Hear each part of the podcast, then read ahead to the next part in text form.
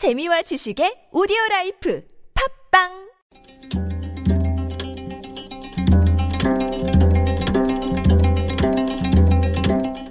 한문학자 장유승의 길에서 만난 고전 중국 전국시대 조나라 왕이 맹상군에게 무성 땅을 맡겨 다스리게 하였습니다. 맹상군은 그곳을 다스릴 관리들을 뽑아보내며 이렇게 말했습니다. 수레를 빌린 사람은 함부로 달리고 옷을 빌린 사람은 마구 입는다. 하지만 그래서는 안 된다. 그 수레와 옷을 빌려준 사람은 친구가 아니면 형제일 텐데 친구의 수레를 함부로 몰고 형제의 옷을 마구 입어서야 되겠는가? 지금 조나라 왕이 부족한 내게 무성 땅을 맡겼으니 그대들은 무성에 가거든 신중히 다스려 훗날 왕에게 온전히 돌려줄 수 있도록 하라. 전국책에 나오는 이야기입니다.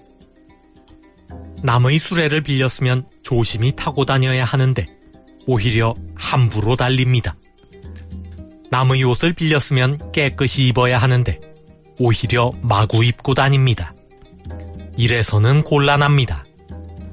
남의 것을 빌려 쓴다면 깨끗이 쓰고 돌려주는 것이 마땅합니다.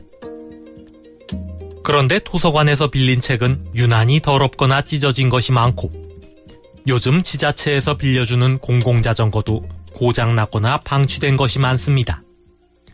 내 것이 아니라는 생각에 함부로 사용하기 때문입니다. 자기 것이라면 그렇게 사용하지 않을 것입니다. 수레를 빌린 사람은 함부로 달리고 옷을 빌린 사람은 마구 입는다. 남의 것을 잠시 맡아 가지고 있는 사람이 저지르기 쉬운 잘못입니다. 국민이 맡긴 국가의 권력과 재산을 함부로 사용하는 이유도 마찬가지입니다. 국민연금이 기업 합병에 찬성하는 과정에서 비선 실세의 외압이 있었다는 의혹이 제기되고 있습니다.